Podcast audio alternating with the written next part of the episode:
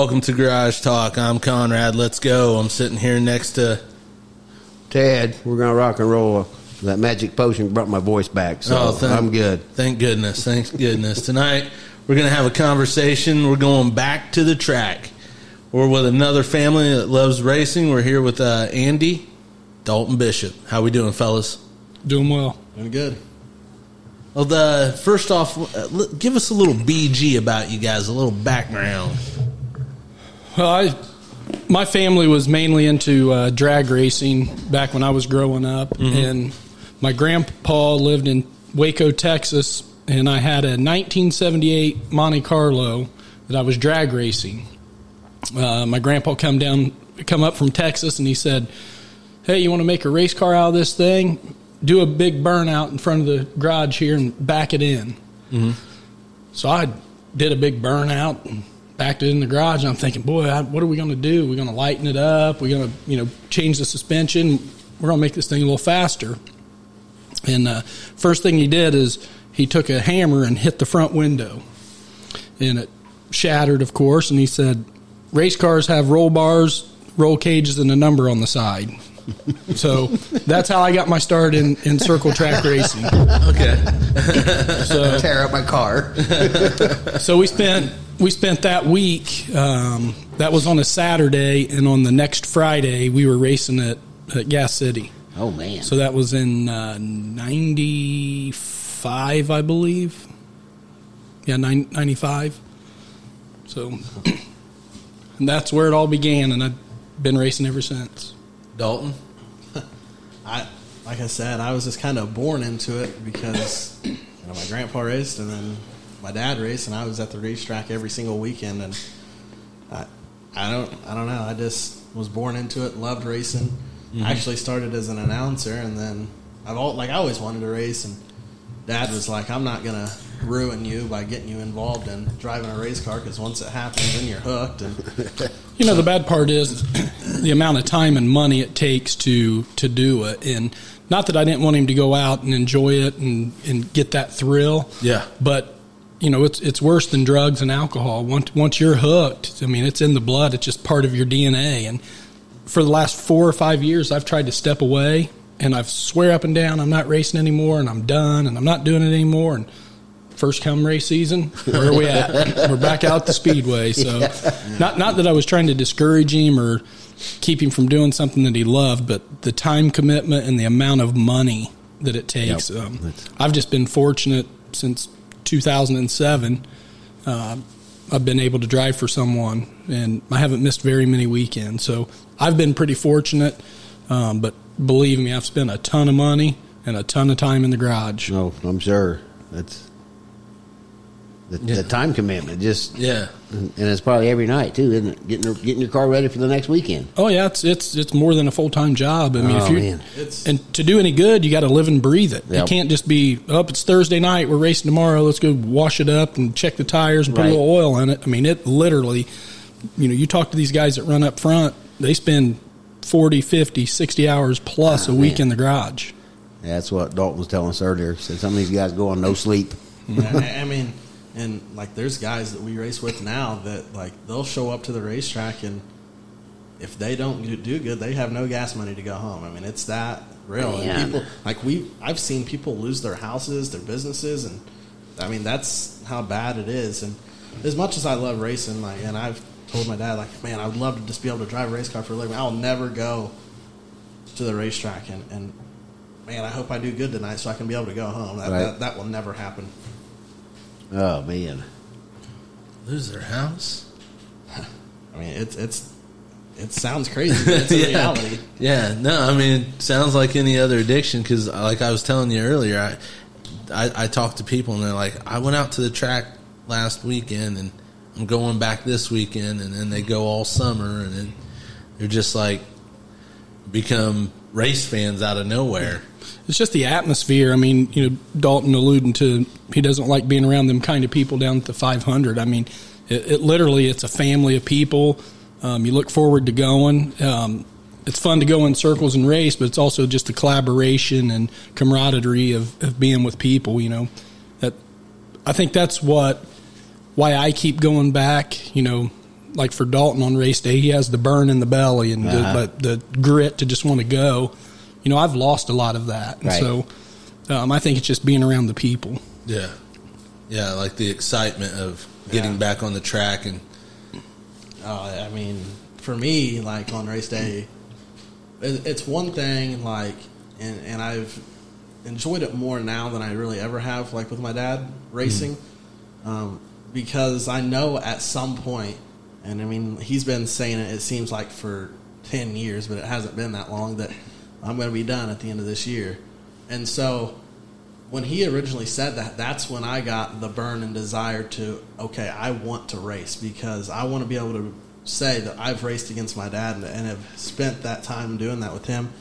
And even when I'm not racing, to be able to watch him race now, like I enjoy that more now than I really ever have just because I know at some point he is going to be done and I'm going to miss watching him go around the racetrack. But I mean, he, he's 44. He always says, man, I'm getting old. He's not old because a lot of people say, hey, is that your brother? And I get a kick out of it because I'm like, man, this guy, 44 years old. Beer and water, baby. yeah. Well, see, but you know, you you know, one day your dad's going to hang it up, and then you know I'll try to carry on. you're going to he's have to carry on the legacy. That's Th- just that, that's the thing, though, is I, I've talked a lot of smack to him, and deep down, deep like deep down in, I knew like at the track, like I'm, I'm going to beat you tonight. Deep down in, I, I knew I didn't have a chance, but like you're not going to talk yourself down at the no- same time either. I'm going to lose to you, Dad. there was no way, and I did deep down in believe there was no way on Friday night that I was going to racetrack and he's beat me because I knew how much I wanted it, and he was. But again, you got to realize he had been racing since 1995, and here I am in like 2018 or 19, just starting. And I mean, realistically, you're probably not beating him. it's like free throws. You know, you, Yeah. I've got a lot of laps, and you know, different things. You know, looking at the racetrack and knowing where the moisture's at, and just reading the surface. I mean, it's there. There's a lot to it than just getting out there and stomping and steering and and going. It's it's it's. I would say ninety percent of it's a thinking game. Really? But then it's also you got to have good equipment that you're confident in and you know it's prepared well. Um, you got you got your head screwed on straight. You're thinking competitively and smart, and you have good equipment. Getting behind the wheel and just going is not difficult. really. It's it's the prep and the the the just the mental part. I think to build off of that, like, and and that's coming from experience. Like for me, I can remember like there was a test and tune my very first time ever driving a stock car. I mean, I looked like a flit, a fish flopping out of water, and I'm like coming back, and I'm like, I, I don't know like what else I can do. I don't know how the heck you're going around there like that, and that's it was hard for me to say that because watching him race, I'm like, what are you doing? Why didn't you go do this, or why didn't you try to pass him up here? And and he's like. Look, numbnut, it's not that easy to just get in the race car and go out there and do that. And then I got in the race car and learned real quick that, man, it's not as easy as it looked. Well, I mean- see, yeah, and that, that's like this, this is good for Conrad and I. The more we can learn about this, because like you said, you're you got to know where the moisture's at on the track, and Yeah. just little things like that. I didn't know. I wouldn't even think about nothing like that as a as an observer. Well, and mo- and most guys will tell you, you know, when they see a rough racetrack, they're automatically the they're mentally. I mean, when you see a racetrack that's a piece of junk blowing dust or or rough as a cob, you're already mentally thinking about it. So you've got to prepare for that. It is what it is. You all race on the same surface. It's you got to give yourself the edge and just mentally prepare and say, I know the track's rough, but guess what? If it's rough, it's rough because why? There's moisture. Okay, So no one wants to get up there and run around in the rough stuff. Right. But 99% of the time, that's where it's fast because that's where Really? the moisture's at. okay, And that was something that I learned, like, and I say in my younger years of racing, I mean, I'm still young, but like, as, as I was starting to race, like, I would always get on him. I'm like, why are you not aggressive? This guy is like, he is going balls to the walls, doing everything he can to win, and you're just settling. He was like, you got to understand, I've got kids and I've got a full time job. If I get hurt, I can lose everything I have. And for me, it, it wasn't it wasn't like that. I was like, well, I have nothing to lose. I'm going out here and rough or not, I- I'm Baja 250 through the rough, and I'm doing everything I can to win. Yeah, I mean, I I got a I learned a lesson last year. I'll just say that. Well, you know, for for me, it's just it's just for the fun, and I, I was going to be done this year. Like I was done, and uh, you know, I'm sure most people around here know Sam Thompson, Mm-hmm. Thompson Trucking, and you know, as much as he's done for me in my racing career, and the things that you know, the sponsorship and the the rides, and here, come down to the shop. I have something for you, and have two brand new tires. I mean, that stuff was huge, Right. And when I was footing the bill, and um, you know, this guy's 76, 77 years old and doesn't really do much in the trucking industry anymore. You go down to his shop and everything's about these race cars. Really? And so when he called me over the winter and asked me if I was going to drive, and, you know, I said, I don't know, Sam, what are you going to do? He said, Well, what are you going to do? and I, I kind of felt obligated, Right. you know, because here he is, and I know that if he didn't mess around with these race cars, that he has nothing to look forward to. I Right. mean, he, you go to the track, that's what he says. It's like this is my vacation. Uh-huh. He just he lives and he lives for it, and so that that's why I decided to run this year. Is I just I didn't have it in my heart to tell him no for Right. everything that he's done for me Yeah. throughout my career, and I know that he's towards the end of his, and Uh-huh. when he's done, I'm done, and that's I'll sign a whatever you want me to sign right now. When, when Sam Thompson's done, I'm done. That's awesome. Everybody That needs their own little getaway. I mean, oh, It's it's So a it- getaway. It's it's a getaway. So now, is it true? You- All you guys out there, even though you're competing against other people, it's, it's pretty much family. If, if something breaks down, you need something real quick, somebody will bring it to you, or Yeah, a wrench breaks, somebody brings you a wrench you need, or Well, perfect example of that is back in 2007. Um, we were in the last night, and uh, me and Bill Lewis were only three or four points separating each other, and uh, it came down to whoever finished ahead of who was going to be the the track champion. And we were in the heat race, and we spit a drive shaft, and so who do you think give us one to run? really, he did. Bill Lewis and his crew. Yeah. Now, obviously, you know it was a backup, it was bent, and it was secondhand stuff. But Yeah. we were done.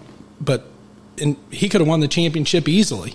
But he gave me this drive shaft so we could go out and compete, and I ended up winning and beating him. Oh, so, man. I mean, that just tells you he could have said, "No, I don't have one," Right, and he's, he's the champion. And Uh-huh. He didn't do that, so you know, it's it's eh, a lot I of good friends. And to build off of that, like I can think back to, and I was fairly, I I mean, I was young, and I don't know why I remember this, but there was another guy that we have raced with, or my dad has raced against uh, in the modified class that I think even loaned him an engine. Uh, I don't know what it was for, Man. but like you got to realize, like these engines are. I mean, that is a lot of the expense of the race cars, and that, for this guy to say, "Here, go put my engine in your race car," you realize how much money is sitting right there in just that engine. I mean, he's Yeah. he could go out there and blow the thing up and not care. Uh, I mean, yeah, I mean, uh-huh. he's never, I mean, I've never, he's never not cared about somebody else's equipment. He's always Right. taken care of equipment, Yep, and that's why yep. he's gone as far as he has, obviously. But I mean, just for somebody to, to say, "Hey, here's my engine," I mean, that that tells you how close the racing family is. That's awesome. Yeah, I know was, some people that won't lend me a lawnmower. that was Todd Sherman, and Todd Sherman, he's a he's a dirt track legend around here. He lives up in Columbia City, but I can't even remember the exact circumstance. But I'd won quite a few races that year and was doing well, and we blew the engine up. And I think I was competing. I was close in points uh, for another track championship, and I didn't even have to go ask. He called me the next morning and said, "Hey, how bad? How bad's it hurt?" And I told him, "You know, it's got to come out. I need a new block, and we'd probably be done for a few weeks." He goes, "No, come on up here and pick this engine up. Don't just bolt it in." So Wow.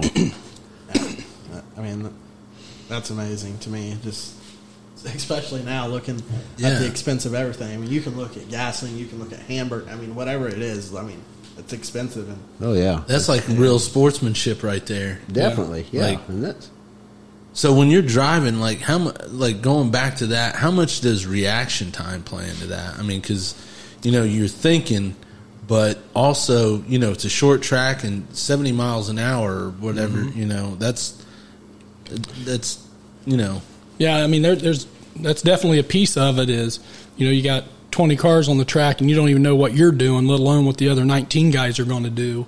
Um, and you know, I can tell a difference when I first started and was young, you know, believe it or not, I used to be the young guy. Now I'm the old guy.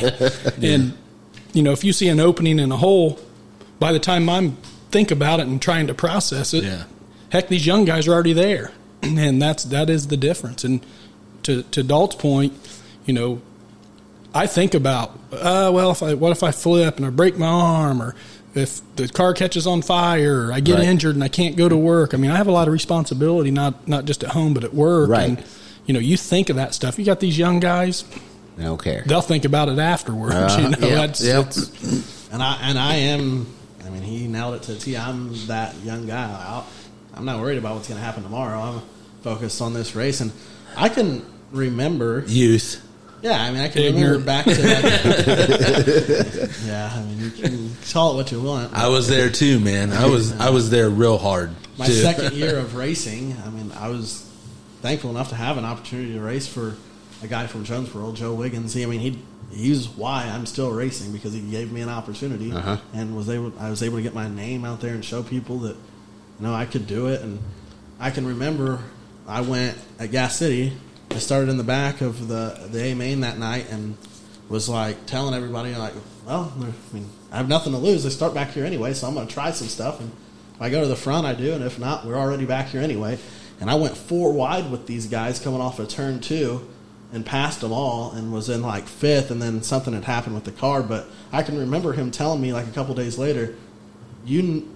You realized that you went four wide with these guys, and my heart about stopped. I'm sure. I mean, I mean, I couldn't imagine like as a car owner seeing your race car go four wide. I mean, you, you're, I mean, Oh, yeah. inches from somebody doing something stupid, and Uh-huh. now your race car is destroyed. And I mean, you don't think about that when you're in a race car. I mean, I, at least I didn't at the time, and as and I think that comes with experience. The more that you race, the more you think about.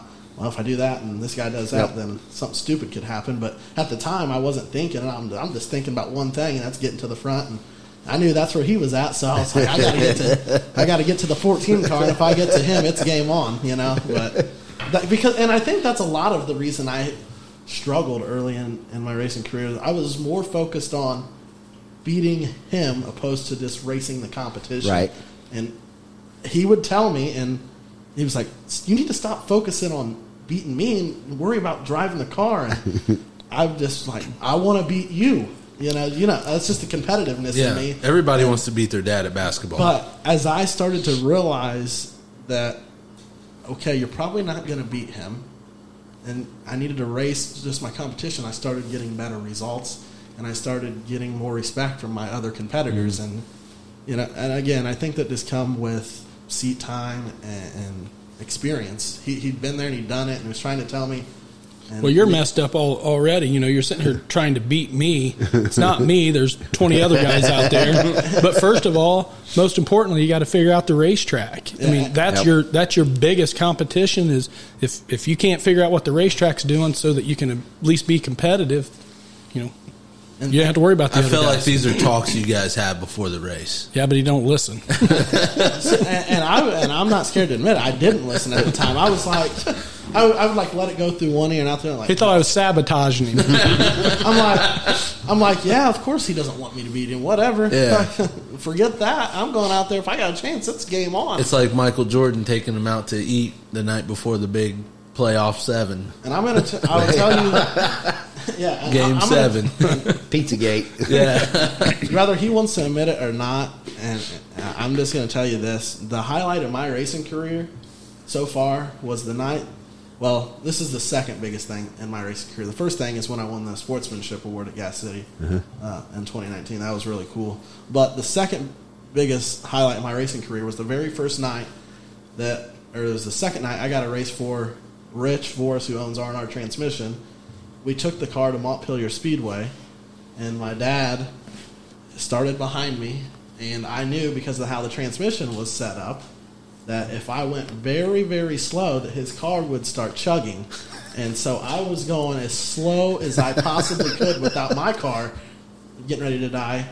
And we're going into turn three, and I'm just like, chugga, chugga, chugga, chugga. And we get to turn four, and I'm still doing it, and I feel, boom, right in the, right in the back bumper. He hit me, and I, I floored that thing and took off. and we went into turn one, and I knew because of Montpelier, just because of the way the track was shaped, that I had to get straight to the top of the racetrack because, it, to be real honest with you, it wasn't very racy at the point. I mean, you, you either ran the top or you probably wasn't going to pass. Uh-huh. So I went to the top, ended up getting passed for the lead by another racer, and me and him for eight laps ran side by side, and I made a mistake because I was trying so hard. I was like, I'm finally going to beat him, and uh, I made a mistake, and he took me to school, and. Uh, I don't care what he says. He was sweating. I mean, he, he was. I know for everything. I know everything that he was driving the, his race car for everything it was worth. I was sweating because I was ready for him to make that mistake, and I didn't want to be involved. I mean, I like when I went back to my trailer.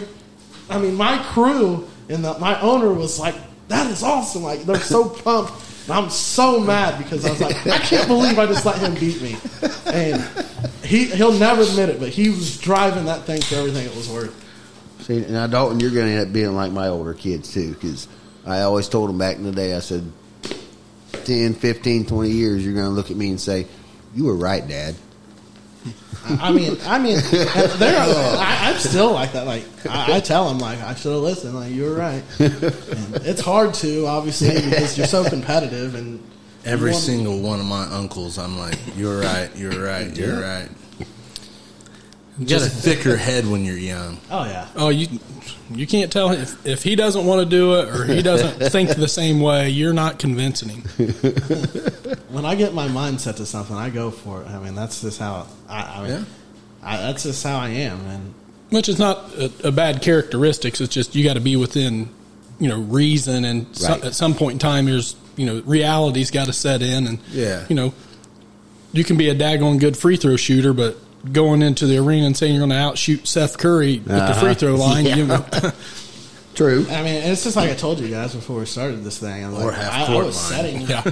I was setting unrealistic goals and knew that I was, but I was never going to tell myself that I couldn't achieve it. Right. Like I, I would go to gas station. Like first night I ever drove a race car, I think there were like five or six cars there total, and I went to Gas City Speedway and I'm like, I'm winning, and knew probably that it wasn't going to happen, and I there was just. There's no way I could tell myself that I wasn't going to. Well, that's good because if, if you're if the goal's to win, and you know if you don't set that goal, you'll probably never get there. Right. Right. Yeah. And Yeah. it's and still to this day, I haven't won. I won what the, like a four lap dash, and that, it was actually really cool. It was a Battle of the Badges race at Gas City. Uh, I think it, like I represented the Gas City Rescue Squad, and so they got a, a neat trophy, and I got a little trophy, but it wasn't like an actual race. I have yet to win an actual race, and I'm not giving up on racing until I do. And, There you go. And if I win one race, then and I don't race again, I'll be happy. But until then, I'm never gonna give up. I'm gonna keep fighting for it. I got a first place ribbon uh, for potato sack racing at field day. That's the only race I've ever won. I thought, I thought you were going to say drinking Coronas. Oh, nah. Nah. That's not always a bad thing either. But Well, I you- like you, to, I you- like to sip the Coronas. You got the Pabst Blue Ribbons. What you Oh, got? yeah, yeah. the PBR. right. that's terrible. All right. Now, so we know that you both of you guys, your interest came from the family yeah. in racing. Okay. How old were you in your first, very first race? How old? Like driving wise, Uh-huh. Uh, 18 or 19. Okay. How about you, Andy? Whatever a junior in high school is, Okay. whatever age that is, Seven, 17, 17, 16, probably, 17. yeah. 16, 17. Okay. Okay. How many, off the top of your head, you know how many tracks you've raced at? Oh man, Let's say Indiana. Because I think there's like 30, around 30 dirt oval right now. yeah, but you know I don't know. I've raced at a bunch of different racetracks back back when I was closer to his age. It could be raining on a Friday. We didn't care. We didn't that rain day. We're done in the garage. Like we would go where it wasn't raining, Right. and go race. Um, man, I I would I have no idea. It's but that's kind of interesting. It makes me want to go calculate it up because I bet it's kind of staggering. Like for me, obviously, I haven't nowhere near the experience or, or anything like that, and it's crazy for me to think that I've been to like 13 or 14 different racetracks that I've personally have raced on. Really? So for him, I'm probably like if I was guessing, he's probably closer to the 40, 50. Well, I don't even know if it's that many. You know, we've we've ran some tracks in Illinois. We've been up in Michigan, obviously oh. quite a bit in, in Indiana, um, Kentucky, Kentucky, Ohio. Ohio. Do you have a favorite track? Like every time you go this track, like You know, I, I I'm uh, I'm kind of uh, biased and proud of Gas City Speedway. Oh, yeah. You know, not just because it's my home track, but I spend a lot of time. Matter of fact, my my my dad he cleans the track. He helps Really? maintain it. Oh, that's cool. And you know, I, I spend a lot of time doing that. You know, I've replaced bleacher boards. I've I help prep. You know, getting stuff opened up and ready to go. And at the end of the year, I help them take it down and put it up. And Wow. you know, I just growing up here and around here and living in Gas City and knowing what that place means not only to me but to a lot of people in the community. It's it's hard for me to say that there's a better track Right. around Right. you know, Kokomo Speedway's got a nice facility, and so does Eldora over in Ohio. Mm-hmm. But if if you ask me where do you want to have a race at, Gas City all day long. I mean, for, for me to, to build off of that, uh, with him saying Gas City, like, uh, it's easy for me to say Gas City too, but Right. if I'm thinking of like one place that I've raced at and I just had a blast at, uh, I would probably say Lincoln Park Speedway. Um, it's down uh, around Putnamville. Putnam- Putnamville, Okay, Indiana, like okay. Greencastle area, Uh-huh. south of Indy. Okay. Um, I got a chance to race there last year. Um, just the way that the track was configured, um, high banked, uh, just two, three lanes of racing. I had a blast there. I mean, it was a lot of fun. Uh, the track is a very nice facility. Uh, it was nice. It was smooth. The competition level down there was as good as about anywhere I've ever raced at. And I don't know, but i- if you're looking at you know, locally, uh, definitely Gas City Speedway. Just Okay, I mean, and there's multiple reasons. Like he said, you know, my grandpa cleans the place up. Um, Dad's had a lot of success there. Um, it's literally five minutes to from our house to go racing, opposed to two, three, four hours. Right. And I grew up there. I mean, that's Uh-huh. where I went racing as a little kid, and that's where I got my passion. So there's no doubt Gas City's my favorite. Okay. What now? Nerves.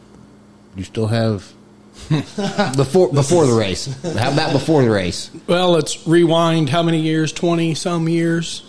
I, I couldn't eat on race day. Really? I would not eat. Every now and then depends on. Yeah, uh, you know, I may eat a half a pop tart or or something like that, but. Before I would get in that race car, Brain before food. oh, before I'd get in that race car, every feature I would throw up. Really? um, you know, my buddy Big Mike, uh, Mike McCarty, you know, he, Yeah. he he helped me all through my mo- the majority of my career, and we we had a lot of fun, a lot of time in the garage. But he, I'm, he can tell you a story of finding pieces of hot dog in the floorboard the day before or the day after because uh, I, I I was so and it looked brand new, didn't it? Oh, I guarantee it. I was so cut. I was so you know feeling bad because I hadn't ate all day and thought, Yeah. Man, I better get something or I'm not going to be able to make it. And I'd go eat a hot dog, but it didn't stay very long. No, But but today, you know, it, it doesn't bother me anymore. Yep. He's a great. He, he's a, a, a very great person. I like old Mike McCarty. Yeah, he he done a lot for me when we were racing. He would he worked up there at Autotech, so not only just the knowledge of the parts and you know he had a key so if we needed working on the garage at 10 o'clock at night and we needed something we didn't have to wait till the next day and he would he would uh, come down on his lunch break and work on the car and you know big mikey he uh, he was He a is a big guy. What do you think he is? Like six five? oh man oh, I wouldn't want to tussle with him. he's a big boy How about you, Dalton? What's your nerves like before a race? Not so much nerves now as it was when I first started. I was more nervous when I first started because I knew one, I wasn't footing the bill. Two, I would never be able to really afford to foot the bill. Dad already said you're absolutely crazy if you think I'm footing the bill. so um, I knew that like I would have to take care of the car and do good to keep being able to race and get opportunities. Um, N- now it's not so much nerves as it is uh, just competitiveness. Like there was, I can recall a time last year. Like we went to Plymouth Speedway. It was ten thousand to win, and like they had a practice night the night before, and I, I kind of struggled and didn't sleep probably at all all night. Was up bright and early, five a.m. and Saturday morning, the day of the race, and just walking back and forth, pacing. Couldn't like kind of like him, couldn't eat and didn't really want to drink anything. I was just uptight and didn't really want to talk to anybody, just because like man, this is a big race, and if I can if I can make this race, man, I can do I can make any race. I mean, these guys are the best in the world, and It'll happen. I mean, it's just man, It'll happen. It's crazy. I mean, it's crazy for him to tell me like, man, I used to be there, and then I'm like, I don't know how you did it for that long, man, because I didn't like that feeling that day. I mean, Happens every happened every Friday Uh, yeah, and Saturday and Sunday. you just know though, like you're racing against 64 cars, and there's probably you know 40 of those guys that can win the race, and right. and you feel that you got a good enough car to win the race, and you're just, I mean, I don't know how to describe it. I mean, uptight, nervous. It's the feeling that keeps you coming back. That, Yeah. that's what it is. Yeah. is. Oh yeah. The best way I can describe it would be like you guys. I mean, I don't know what, what you guys are still. I I can think of like an Indy 500. It'd be like me showing up to the Indy 500 and, and getting an opportunity to, to go qualify for the biggest race in the world. I mean, that's how, what it felt like. I was that nervous. Really? Yeah. Yeah, I, I can't imagine getting one of them Indy cars and going that fast. Nah, I, mean, I don't even know how they see. I mean, there's nights we're at Gas City Speedway and we're hitting. I mean, you're you're flying around the racetrack and you're hitting bumps and your head's bouncing off the seat like a. I mean, it's just like somebody took a baseball bat and hit a bobblehead. I mean, that's.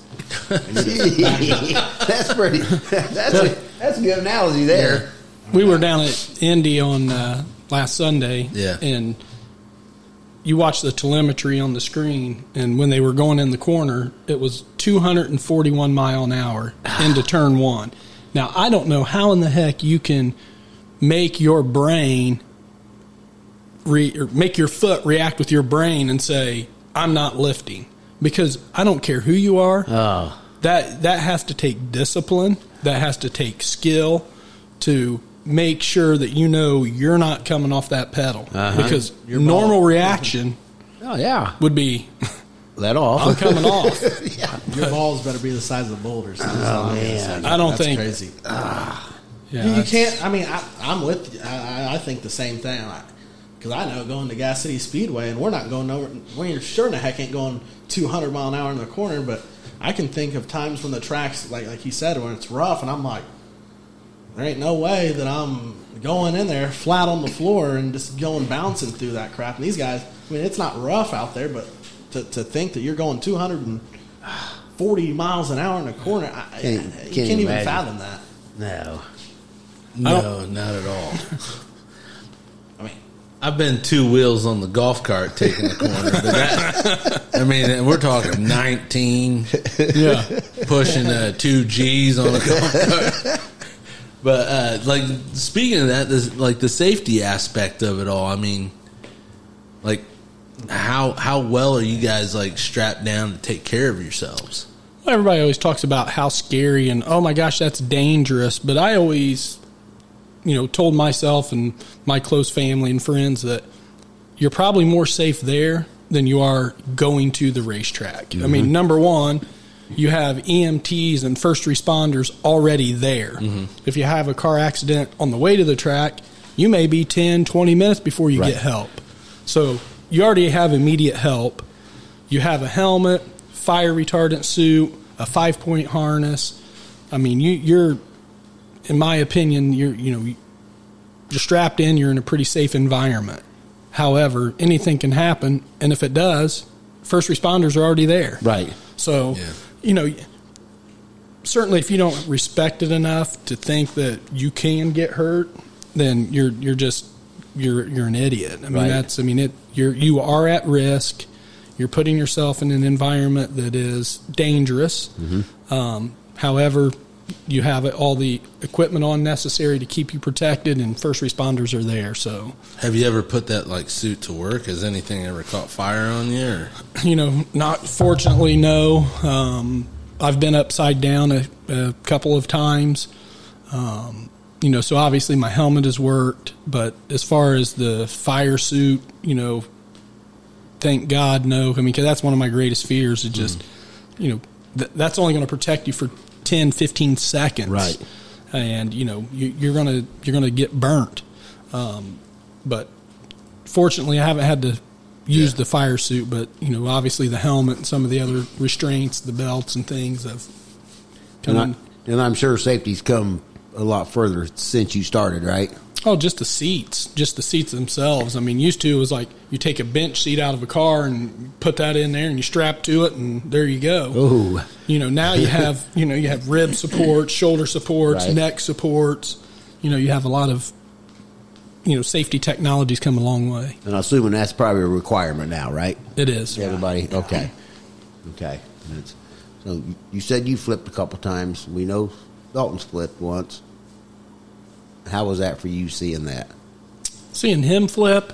I mean, just knowing that. I mean, obviously it's your kid, so Right. you just have that natural parent instinct of, of concern. But when it first happened, I was freaked out. But I sat there for a second and I was like, "Been there, done that." Right. You know, pretty good chance he's probably okay. Uh-huh. However, if he's not, you already have the emergency crews down there Right. to tend to him. You know, there's nothing that I can do other than make the situation worse by getting worked up. So I Yeah. just calmly walked down, you know, went to the fence. I saw him moving around. I saw him get out. And I knew then, you know, he's okay, but I knew exactly the feeling he was having. Yeah, I'm sure. That's Yeah, well. so- The, the, Andy's Andy's got a younger son that's kind of he's kind of reckless too. He goes he, he, go, he goes about 110 miles an hour on a basketball He's a baller, court. man. He Yeah. is. But he's all time on the ground. I feel like he's your he's your prototypical Indiana boy. He is. Yeah.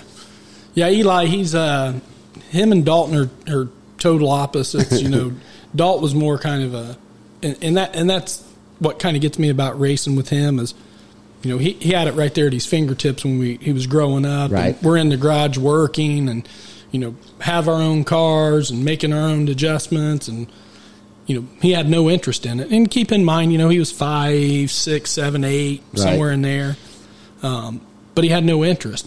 As he grew a little older, he was all about it. Uh huh. Eli, he does not care one bit about it. he's he's all. I guarantee he's outside right now with the neighborhood kids and they're playing wiffle ball. Something. Yeah. I, just I just want to touch on the, the safety aspect because I, I mean I, I think about it every day and every time I talk about racing about that flip just because I, think of that week leading up to it and how thankful that I am that I had a car owner who, who cared about safety. Uh-huh. Um, I I tell Rich at R and R how thankful I am for him because one he had that full containment seat Dad was talking about about the rib support, the neck support, head support, and that week we did.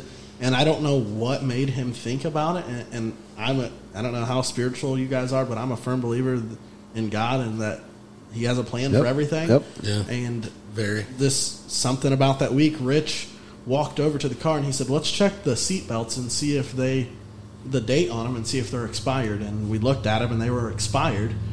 And he pulled Wow. out he pulled out his wallet and said, "Hey, I need you to go to Bennick Enterprises and buy some seat belts that you like, and, and we're going to put them in this car. That way, we're going to know that you're safe." So I bought seat belts that week, and I had a. I mean, you're probably looking at a thousand, eleven hundred dollars seat, Man. three, four hundred dollars seat belts, so fifteen hundred dollars right there on top of all your safety equipment. And then I flip, and they had to cut the roof out so I could get out of the car, and the seat saved me from probably a being paralyzed or b being dead. Right. And I mean, I I'm so thankful. Of, of that seat because, and I, I showed you guys the picture Yeah. of where the frame was sitting on top of the seat. Man. I mean, you're you're inches from that happening. Just a question because I have no clue. So let's say, okay, let's not say because you did flip. Are those seat belts? Can you take them out and use them again, or just leave them in there and use them again? I would say you can. Um, a lot of people will pr- like safety, like EMT, will probably tell you to replace them just because of the stress that was put on them. But I would say you would probably be okay using those seat belts. I, I, I mean, that's why they have an expiration date on them. I mean, the, the manufacturers of the seat belts and safety equipment know that there's going to be times that they're needed and, and Right. they're used. So that's why they put expiration dates on it. Okay. You know, it's just, it's, uh, no different than when you drive your car and you need to change the oil. Right. You know, you can drive you can drive your car if the oil's three thousand miles past due. However, you're at risk. Right. Yeah. Yeah. Same thing Yep. with the seat belts. Yeah, that I mean, it was crazy. Ted, I ignore that expiration date on my milk all the time. It just turns into You Italian cheese, it. right? I grade the cheese and I grade the milk into my fruity pebbles sometimes. I'm just kidding. I know. Co- Cottage cheese and fruity pebbles. Yeah. Hey, something just popped in my head. Are there any women racers around here? Yeah. Dalt would probably know better than I do. I don't course. follow it like Are you kidding me? Yeah, absolutely. There, I mean, not that we actually race against, Right. but there are some female drivers that that race professionally, and they'll get in there and mix it up with the best of them, and and they're just as good. If I mean, you take them lightly, they're going to show you that they're not. But do they look like Danica Patrick? Uh, yeah. that one's better looking. What's her Oh, name? Ty- man. Ta- Taylor, right? Ryan? Taylor Ryan. I, hey, I'm telling you, if you want to talk about a ten, she's a, she's a fifteen. I think all women My dad are beautiful plays uh, in their re- own way. My dad played me this really stupid song, and I don't even know what it's called, but uh, it says in the song something like it, "I'm a ten piece," and she she's a twenty piece. And I'm telling you, I'm a whole bucket. she is man. I would stop racing to just to carry her suit bag. That's Right. hilarious. So, so you guys, all right? So you're, you're racing on the weekend. So you guys work on the cars yourself, or you just have people that's doing it for you? So I'm I'm pretty fortunate, um, and that's one of the reasons why I'm still racing. Because if I had to make the time commitment to, you know, number one, find the time to work on it, you know, you know, like Big Mike and all these people that used to help me now they have families Right. and they don't they can't, you know, help support. Um, but then just the financial aspect of it, just the money, and you know, I I wouldn't do it. So you know, I've been fortunate enough to race for a couple of guys since 2007. I have never like I may buy a tire or something here or there just to to help out, but I've other than having to buy my own safety equipment, I haven't had to put any money into Okay. it. So I've I've been pretty fortunate. Not like for me when I first started, I and even now I try to be as hands on as possible because, like he said, when I was younger, and I kick myself for it all the time because if I would have just been in the garage paying attention then, I wouldn't have to be in there learning now. Yeah. So now, you know, as a driver, and I think it helps as a driver knowing what's going on with the car because it makes you better as a driver. You can relate more to what's going on, and so now when I when I race for these people, I try to be as active in the garage and stuff as possible so that I can learn what's going on. And it's to this day, I still don't know everything about these race cars, but I think that's, I mean, that's nothing but my fault because I, I wasn't out in the garage. I was playing Hot Wheel cars in the sandbox, Yep, you know, yep. but I should have been in the garage working. And like you said, but now I, I've got that passion and I, I want to learn. And it's just, and some people won't give you the time of day. They're like, you should have already known that. But, Yep. And thankfully, I've been fortunate enough to be around people that are like, yeah, we'll, we'll teach you. And I, and I still am learning. My brother races, and his dad has a car that he races. They live in Martinsville, so I go down as much as I can with them, and, and they teach me quite a bit Really? too. So I'm just just blessed to be around people that are willing to teach me. Well, that's the thing, you know. Not not that I'm some successful legend around here, but you know, I've I've had s- some good days and won some races, and you know, when they think that he's my son, they automatically think that he should know it. Right. But you know, he when he was younger, he didn't embrace the opportunity, and I wasn't going to force it on Right, him. right. You know, because number one, I didn't have time. It, I was laser focused, working Uh-huh. a job, and knew I had to get my stuff ready to go, and. Um, I think I think that kind of puts him behind the eight ball a little bit. Well, that that was my next question. So, but so how often do you guys go down to the shop and check on your car?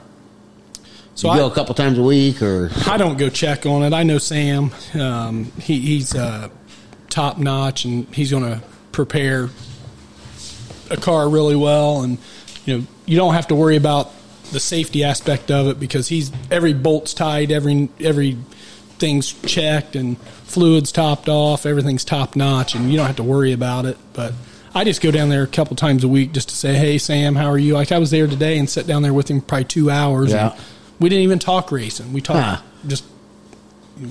He's he's a good guy, and if you Right. don't know Sam, he, he he's uh, he's softened up a little bit in his old age, but he used to be a tough one. Yeah, for for me, like I um, I've bounced around quite a bit. Like I said, I've just have had opportunities to race for people, and just had some. I've had tremendous support from people in the community and, and just people at the racetrack. So I've and, I think a lot. And my dad has been a crucial part of why I've been able to race, just because of Yep. who he is um, at the racetrack and has gained the respect. And so they they've been willing to give me an opportunity because they know where I, where I come from. And Right. So you know, when I was racing for Joe in Jonesboro, I was I mean I was there. I was there working on it, learning, washing the car. When I raced for Rich, I was there as much as I could, trying to help them and, and wash the car. And now I'm just, you know, the car that I'm going to be driving, it's in Churubusco, Indiana. So, I mean, if I Wow. want to go work on that thing, then I've got to go drive an hour and 15 minutes and, I mean, one way, and then you come back and now you, you've, you've sucked down $50 worth of gas. And, Uh-huh. you know, but thankfully I'm still getting an opportunity to race. So, Well, that's one thing I prided myself on whenever I raced was, you know, we may not win the race, and but we're going to look good. Right. And so I always had when I go to the racetrack. Not only was my car nice and standing tall, clean, I had my trailer, my van, everything was matching, painted alike, and we cleaned it up. I mean, we people will tell you to this day they remember me rolling in and it was top notch stuff. We were clean. It was a dirt track, but I'm still that way. I would not work on that car until it was clean. Really? I didn't care how bad it was tore up. I didn't care how much work we had to do. It did not go in that garage until it was clean. Wow. Look good, play good. I'll That's tell you right. right now, That's- you go in his garage, you could eat off the floor. I mean, it- Well, oh, that, and that's a difference in you know when you're spending the money and you're the guy working on Right. it. You know you want to respect that stuff because you work hard and uh, and I and I think just doing that and taking care of equipment has has given me the opportunity. I mean, yeah, I've tore up some stuff. Probably the most notable thing was I raced a dirt late model at Eldora for um, C.W. Watson. he's And, telling uh, it. and you know, here I am, just a street stock guy here at Gas City, and Watson calls me up and he's like, "Hey, I need you to do me a favor. You know, Bowersock is uh, competing for the Sunoco Late Model Championship, and we want to enter another car in case something happens, so that we have a shot." He's like, "I want you to go qualify this car for me." I'm like, "Yeah, I'll, that's awesome. I'll do that." He's like, "Well, I need you to come down tomorrow," and this was on a Thursday. He said, I need you to come down Friday so we can get you put in the car, we can get it scaled out. He said, when you show up at the shop, ask for a guy named Mark. I'm like, okay. So I went, took a vacation day, went down to uh, Redkey to the shop and put the seat in, got got everything ready, and I was like, okay, um, what do you want me to do tomorrow? They're like, well, just meet us at the racetrack. Like, okay. So I go down there, have this one piece hillbilly backyard racing suit, go down this pit area, and you have all these trailers and stackers and multiple cars, and I'm just like, holy crap! Like here, I it was a dream come true. It really was. And so I get in this car and I go out and hot lap practice, and uh, I just kept thinking to myself, be smooth, you know, make sure you get the motor to the ground, don't break the tires loose, you know, just all this mental stuff going through my head. Just a quick question because I don't know. What does get the motor to the ground mean?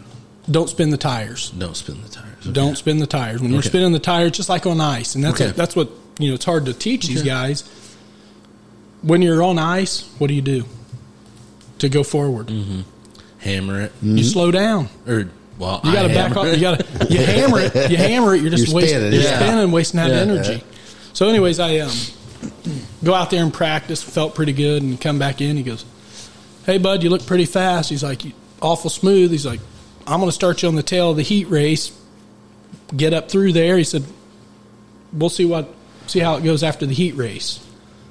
So I start on the tail of the heat race, and this is called the Johnny Appleseed Classic. It was like a twenty thousand dollar to win race.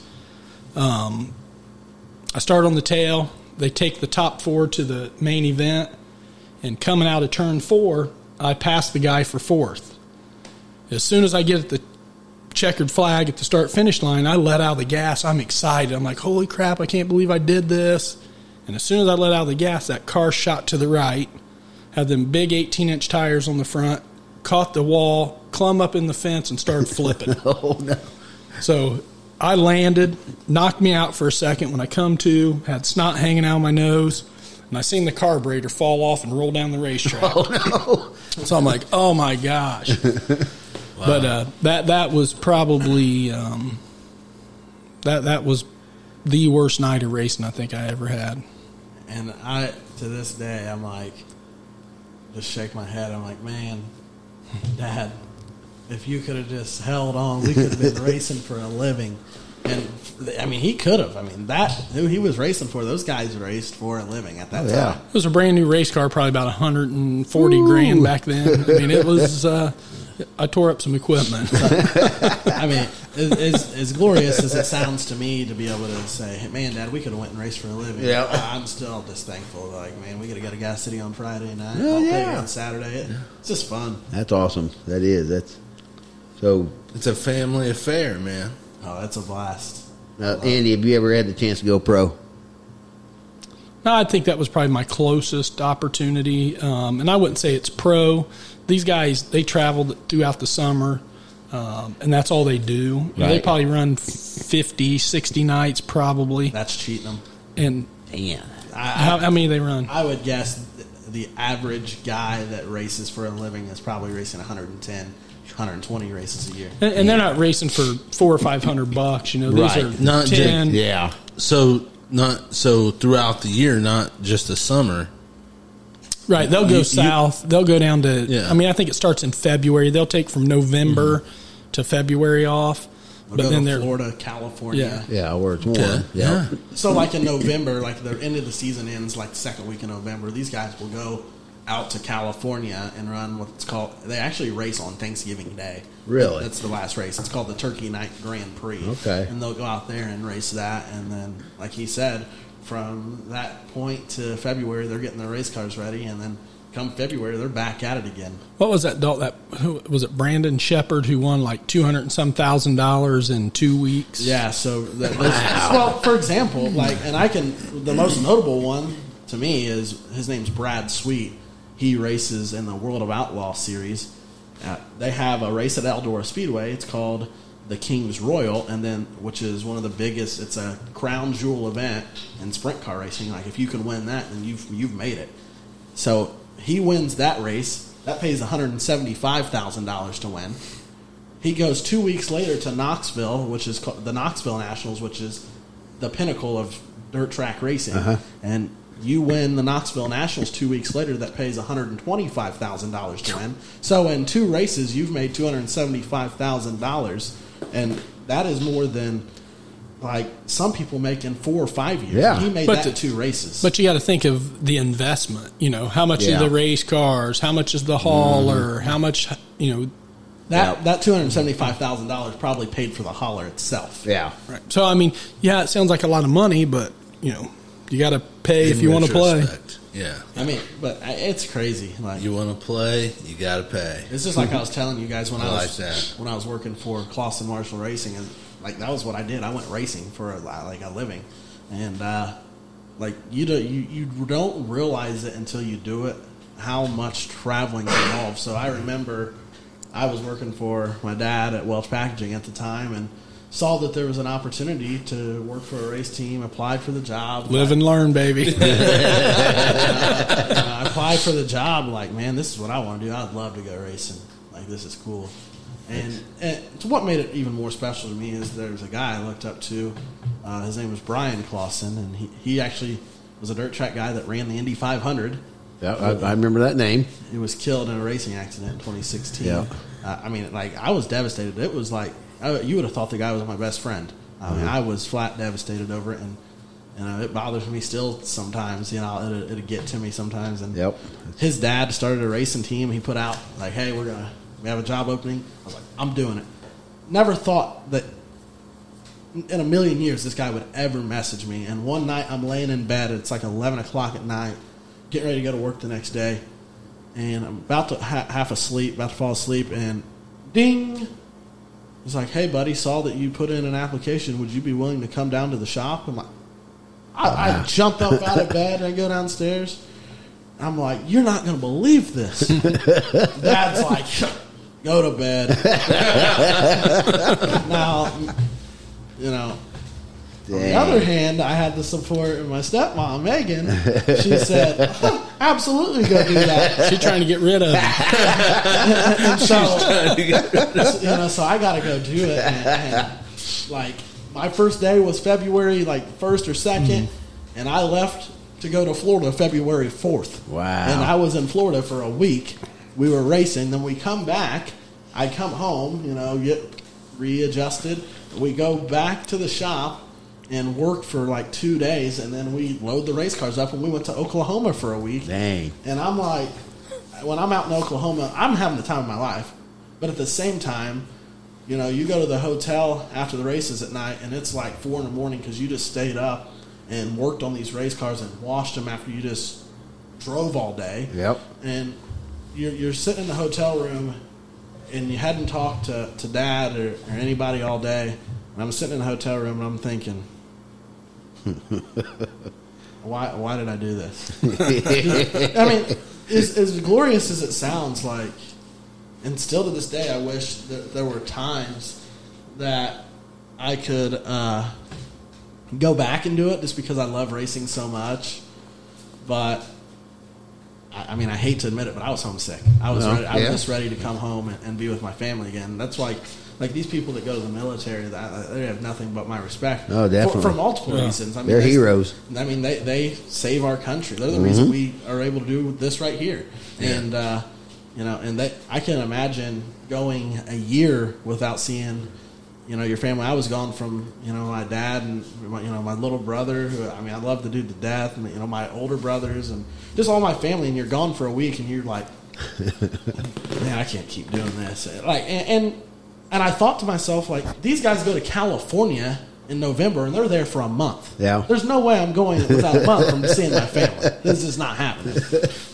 Well, I've, I was uh, fortunate enough to race for a guy um, from Portland. His name's Doug St. Meyer, and he gave me, you know, he taught me a lot about racing, but he also taught me a lot about everyday life. And you know, when things happen and you get mad and you get all worked up and you're ready to fight, and I'm gonna, you know, he told me, what are you gonna What's that going to accomplish? All you're going to do is make the situation worse. It's not going to make it go away. And so you can relate that to everyday life. Oh, definitely. And so, you know, Doug St. Meyer was a huge mentor. Um, but I'll, I'll tell you one thing that he told me that really resonated and that I tried to share with Dalton in his early career as he gets frustrated and I'm going to win, I'm going to win, I'm going to win. And then something happens and you don't. And you're just discouraged and uh-huh. frustrated. And one thing he told me, and I'll never forget it, and I think about it almost every week I'm at the racetrack, is you're going to have more nights like this than you do wins. Yep.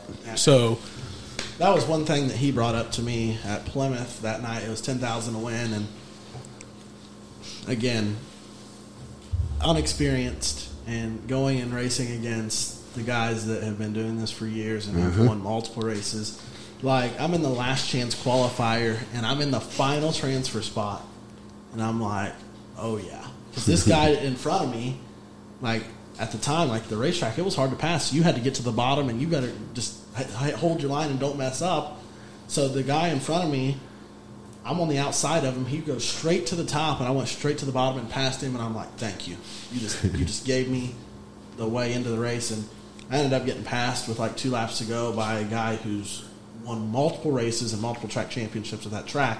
I actually got second in the race that night in the 10,000 win race, and I can remember that was the most discouraged I'd ever been racing. Oh, I- I pulled back in the pits and sat in the car and just had tears in my eyes and was about ready to cry just because you work like I worked so hard and, Uh-huh. and did everything I could. And I remember my dad walking up to me and just saying, "Did you try?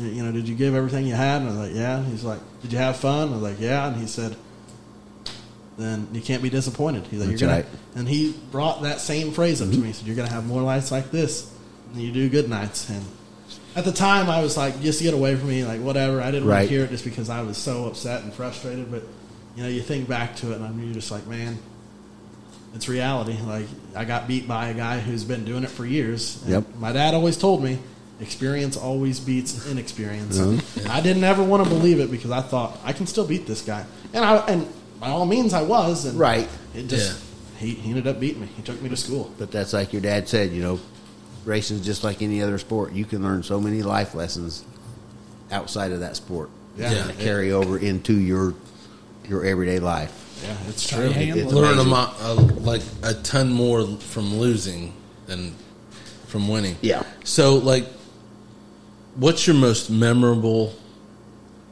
personal racetrack victory, favorite victory of all time?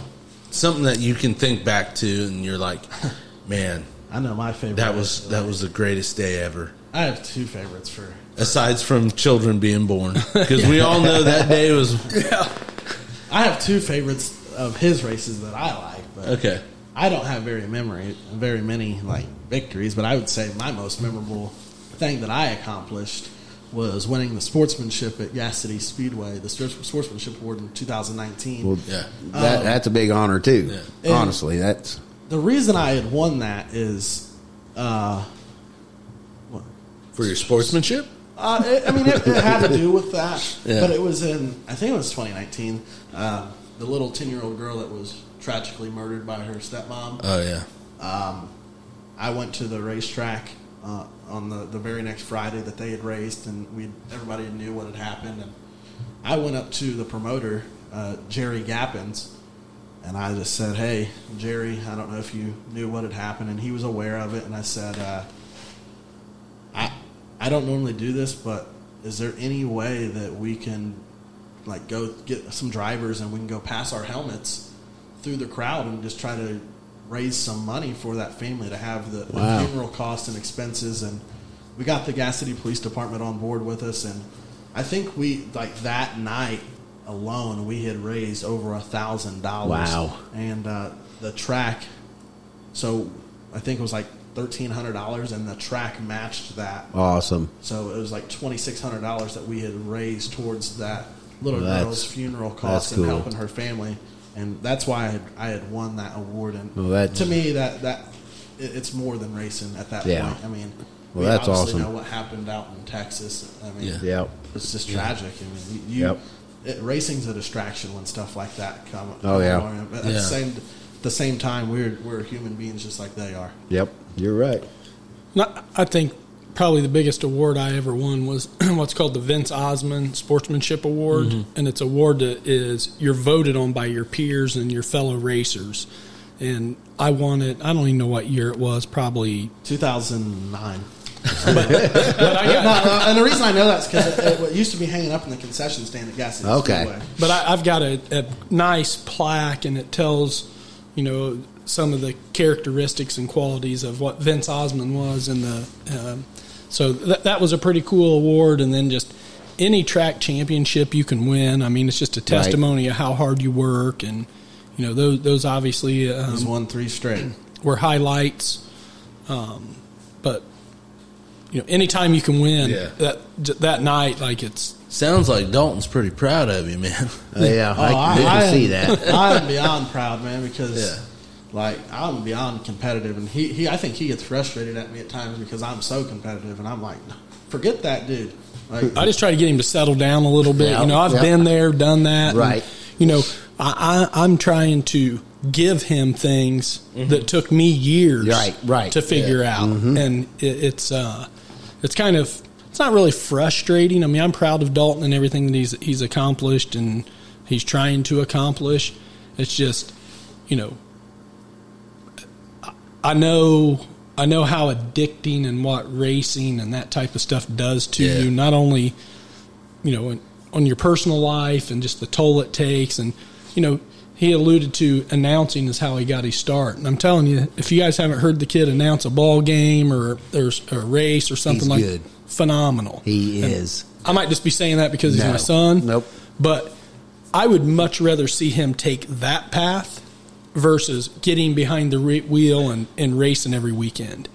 Yeah, it's self satisfying, but you're not going anywhere. You're Right. not going to make a career out of being here at this local Gas City Right. Speedway, going to go racing for a living. Uh-huh. Yeah. However, the sports broadcasters and ah. analysts, he could. And so, as a father, I'm trying to steer him in that uh-huh. direction.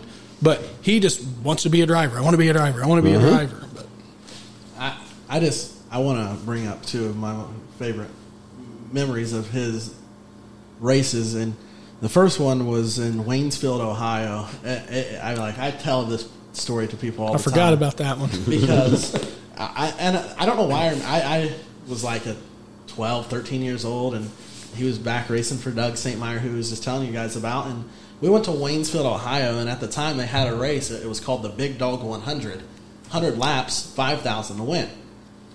Dad goes through the last chance qualifier, gets the very last transfer spot, which was they start twenty four cars.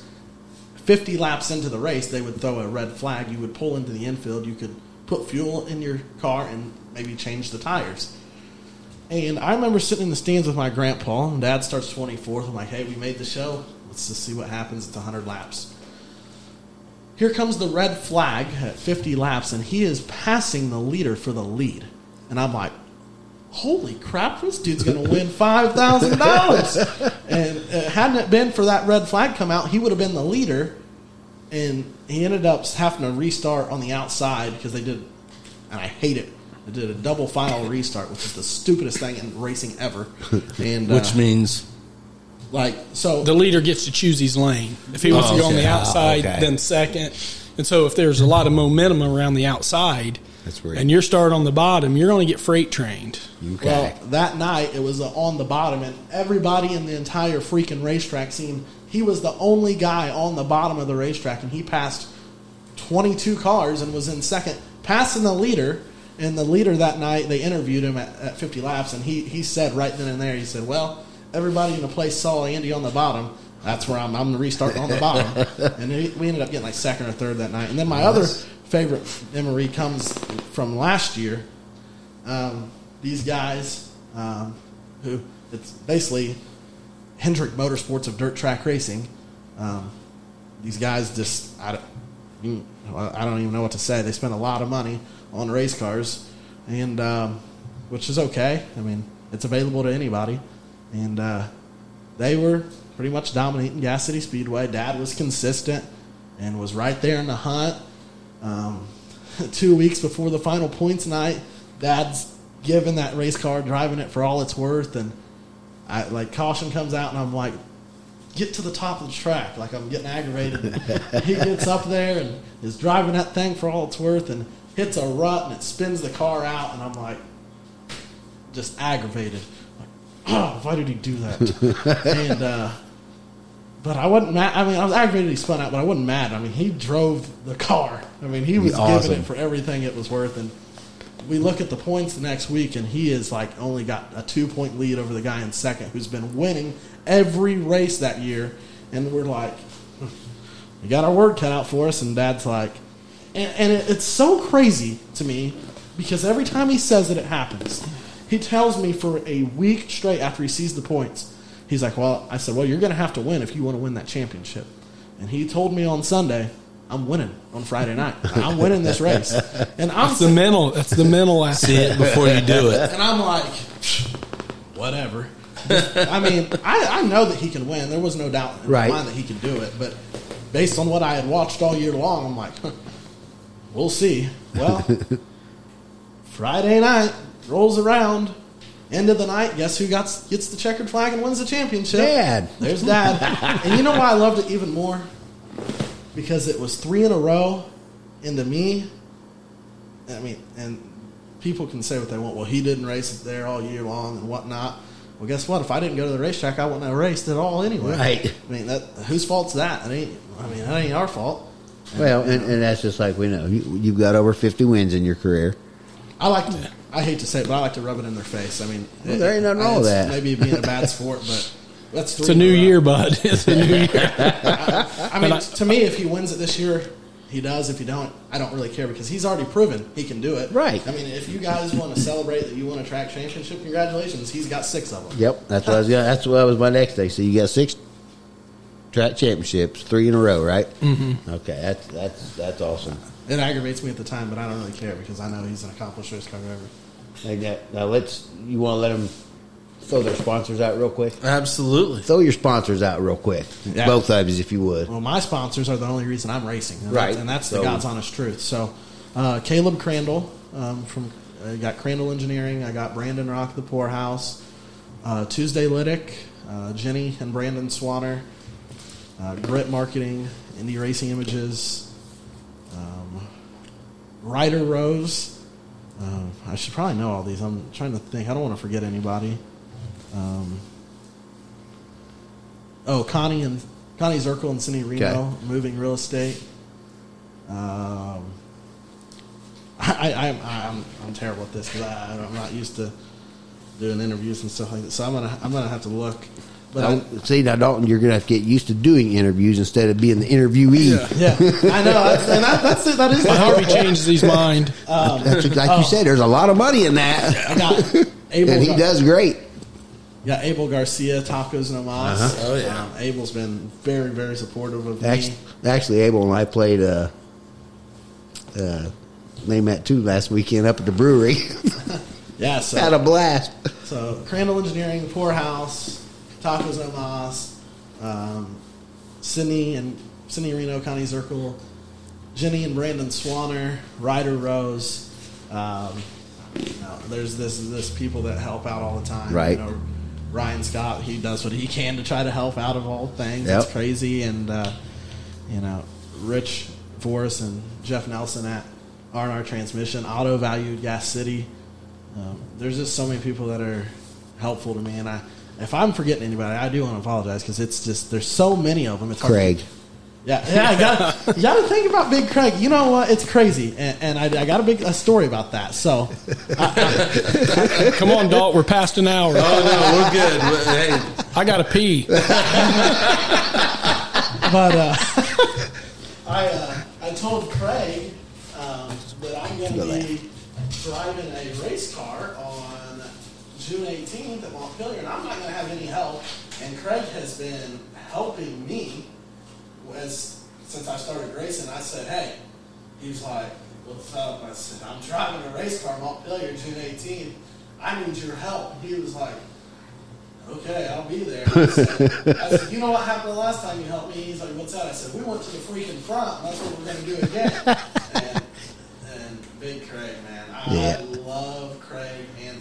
He's a good kid. Good kid. what anybody says, Craig Ansel will take the shirt off his back and do what he can to help you. Yeah, I mean, he will. He will. Awesome, awesome man. Dude. Yes, he is. I agree. Yeah, I, I'm so thankful for him. Um, uh, there, like I said, I, I there's so many people, and I know I'm probably forgetting somebody, but it's not because I, I don't appreciate their support. Oh, Sky Stevens, I can't forget about Sky. Okay. Stevens. Uh, Yep. I can't forget about her. There's no way she'll kill me. Um, so, Sky helps out. Uh, she's a sponsor. Um, man, I, I'm terrible at this, you know, but I'm so used to being the guy with the microphone. yeah. You tell me about this, and I'm not really thinking about what I need to be saying. So I guess I gotta get better at this before, I don't know. You've been a pretty good like, Yes. guest. you know. So Very good. all those people have uh, helped out, and I, you know, I try to go for the home run ball all the time. I'm trying to get like uh, Miller Lite or, or somebody to sponsor me because you know, a bad night after the racetrack. yeah, At the racetrack will uh, cause you to consume a few of those. Well, and that's, and that's awesome. Andy, you want to throw out anybody that helps you guys out?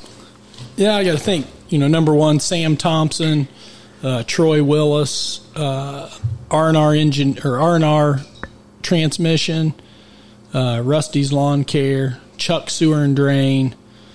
See, this is what happens when the guy wins a race and gets interviewed all the time. Well, I don't have near as many as you. Um, Tim Sills, uh, Sills Racing Engines. Um, you think of any more, Dalt? You're pretty uppity up on that stuff than me. Uh, just Eli, Indie Racing Images, uh, just what he does. Yeah, I'd say I'd say my major ones are Sam Thompson, you know Thompson Trucking, and then uh, Troy Willis, and that's probably probably wraps it up for me. Now your wife, she's got to put up with it, right? Yeah, Me- Megan's very. Uh, I, I wouldn't say necessarily supportive, but she doesn't care. Right. You know, she Yep. doesn't.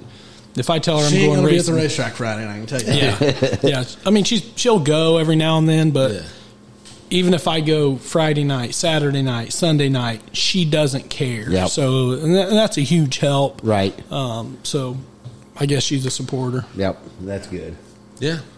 Uh, I, I believe her and Dee are related. Yeah, they're cousins. I think. Yeah. Yeah. Yeah. Dee's pretty su- supportive. She's like, Supportive of the podcast. oh, yeah. That's She good. loves it. She That's loves good. it. But you know what? She hasn't listened to one because she's so sick of my voice. I'm gonna, have a talk, I'm gonna have to have a talk with her about that. I'm Please telling you do. what. Please do. Because uh, that's messed up. I listen to all of these. I'm telling you, man. we appreciate you guys. I man. like We do. And Yeah. that- Like I said, the more we can learn, it, it, Jim's it just is helps us classic. I out told- I know I've told you guys that. Yeah. that was classic. Yeah. Jim's version. Hey, uh, hang on. We, we before we finish, we got to do rapid fire. All right, let's do it. Let's rock Okay, and we'll, we'll, we'll go Dalton first. Oh boy, I know you're not of age, so your first question is. am, gotta- I'm, I'm 21. Are you? I, I thought you was only twenty. Nope, 21. It's a baby 22 in face. June. All right, here we go. Taking after his dad. Right, just whatever comes top of your head. Water, tea, soda, beer, Beer, Tea. burger, brat, or hot dog. burger. What's your favorite sport besides racing? Oh man, Don't say Cincinnati Reds. Watch, play, ignore. probably football. Okay. Who's your favorite all-time athlete? Heisman Skeens. Okay. Who's an influential member in this community? Influential member in this community. Um, that's tough because there's so many. There is. There is. Um, I don't know. There's a couple of people that, that come to mind when I think of influential people in the community. Um, obviously, I think Bill Rock. Boom, um, top of your head. That's it. because of the, because he, what he's doing for the city, and then I, I also like to thank Brian Swanner. Uh, Okay. he- he's he's always positive and Mm-hmm. encouraging. Yeah. Who's your role model? My dad. Okay. All right. Your I turn. knew that answer. I, I knew. I just I, we, we have we have to get it on. Yeah. We have to get it on here. There- It's no documented about it. now. That's right. My dad's been huge. Water, soda, beer. Beer, Okay. Burger, brat, or hot dog when you're grilling out. burger. Okay. Eats hot dogs without teeth marks. He leaves them in the car, right? Without teeth. I had to. I'm sorry. Favorite sport other than wrestling. Probably uh, baseball. I like baseball. Okay. Favorite athlete.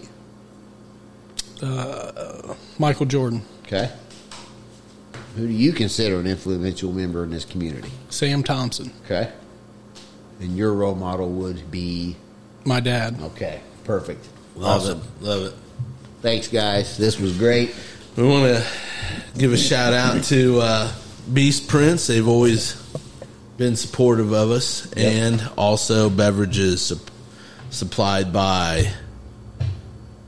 Monon Construction Group for all your exterior home improvement needs, specializing in roofing, siding, and gutters. Get a professional, quality job done at a competitive price. For a free estimate, call Trevor at 765 661 0689 or go to mononconstructiongroup.com. You've tried the rest, now call the best. Monon Construction Group, LLC.